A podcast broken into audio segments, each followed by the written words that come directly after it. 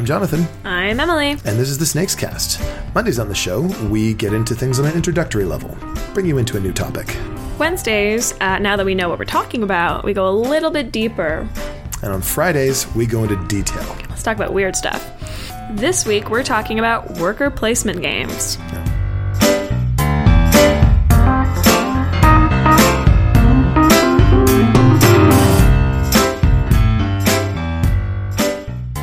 Odds are good if you're new to the subject and listening to us on Monday.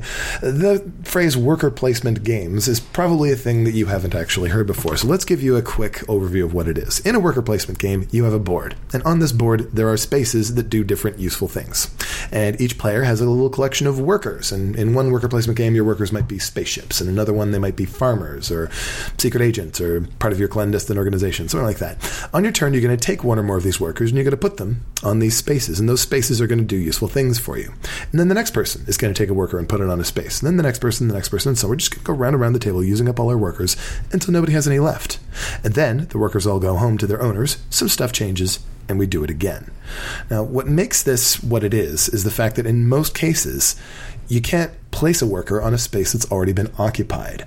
So it creates a sort of indirect interaction. I can't directly attack you and take your stuff. What I can do is go and do a thing, which means you can't also go and do it. You jerk.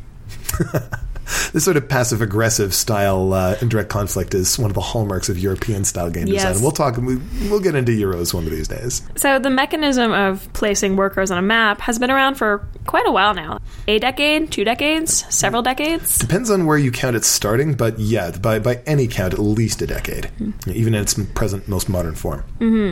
We talked about it a little bit in our episode zero when we were going through some of the terms, but now we're going to go a little bit deeper. So while you're placing your people onto a board, your workers onto a board, this is not the same as what we call the dudes on a map style area control game. You're not muscling in to try to push people out. Yeah, you're this isn't risk. No, it's not. Uh, you're you're just you're just placing your people into positions where they do useful things for you. You're sending a guy to the harbor to get ships, and then when he's gone to ship, he's going to come back. He doesn't stay at the harbor. He doesn't kick anybody out of the harbor. He just goes, he does his whole shippy thing, and he comes back. Or you dock one of your UFOs at this space station here, and that brings you some energy pieces. And you put those little energy pieces in front of you, and now you have energy, and you can use it to do stuff. Or maybe you put a farmer over in the woods, and they collect some wood for you, and now you have wood which you can use to build stuff. Simple enough. But Here's the thing. These games tend to have a lot of layers to them. You often, for example, if you want to build fences, you're going to need wood first. Often if you want to, you know, go beat up some orcs, you're going to need some big beefy people with swords first. But that's not necessarily all you need. Mm-hmm. You know, if you want to build your fence, you need some wood, but maybe you could build your fence faster if you have big, beefy people to help you out too, right? Exactly. Or maybe, you know, maybe the fence isn't enough. Now you want to build a, build a wall, and now you need wood and also bricks and also cement. You know, so sometimes you can't just, you know, you can't just focus on sending your one dude to the same place, do the same thing over and over again. I mean, you can, but that's often not the best strategy. You really do need to kind of like take a look at everything as a whole and deploy effectively and strategically to get the most out of the board. So, worker placement gives you a chance to sort of build something or put together a plan in a fairly basic way involving simple building blocks that you put together do this, then do that, then do that, in whatever order you like, provided somebody else doesn't go and do it 1st Lords of Waterdeep is sort of my go to introductory worker placement game. It's the one that I tend to bring out 1st if people are curious about this. It's not actually that old, is it? It came out in 20... 2012, I think? Mm-hmm. Yeah, so about like about five years. Uh, and it's definitely not the first worker placement game. I mean, even mentioned close. that it's been around for, you know, like decades. But Lords of Waterdeep is a great entry level worker placement game.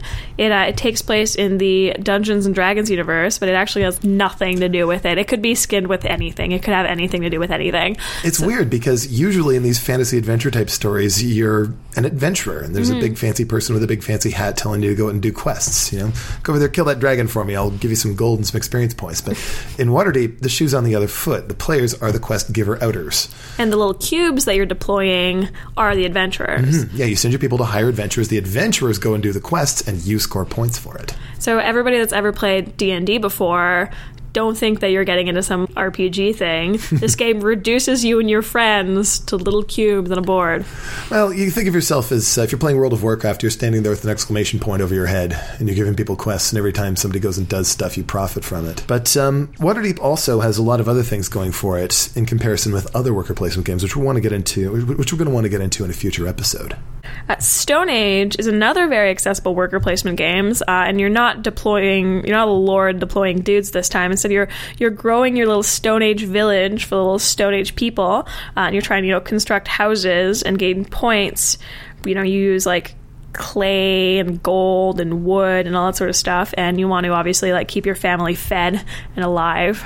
Starving is important. Bad starving is bad. Starving is bad and Stone Age has even simpler rules in some ways than Lords of Waterdeep. It also includes dice, which can help to sort of mitigate the skill thing. But I actually find, strangely enough, that Stone Age is a more difficult sell for new players than Waterdeep. Even though Waterdeep looks larger and more complicated, and on the surface it is, Waterdeep provides you with a sense of direction. You know, right from the beginning, you can have a couple of quest cards that say, collect these things and you'll get this reward. Mm-hmm. Stone Age just kind of sets you loose in this world without a whole lot of sense of what you're going to do. And as we're going to be talking about later this week, that is the biggest challenge in worker placement games. And that is they present you with this whole array of choices. And every turn, you have to decide which one of them you're going to pick. And there's just so much to do, you know, sometimes like too much to do. And it's definitely no good for people that get like analysis paralysis. Like you can just lean back and stare at the board and be like, Jesus Christ, what do I do next? Like there's just so many options. So the question of providing players with a sense of direction of where to go from here is something that can become an issue in these sorts of games. But we'll get into that in more detail starting on Wednesday. So join us then when we talk a little bit deeper about worker placement games and touch on what is arguably the most popular worker placement game of all time uh, the massive farming machine that is Agricola.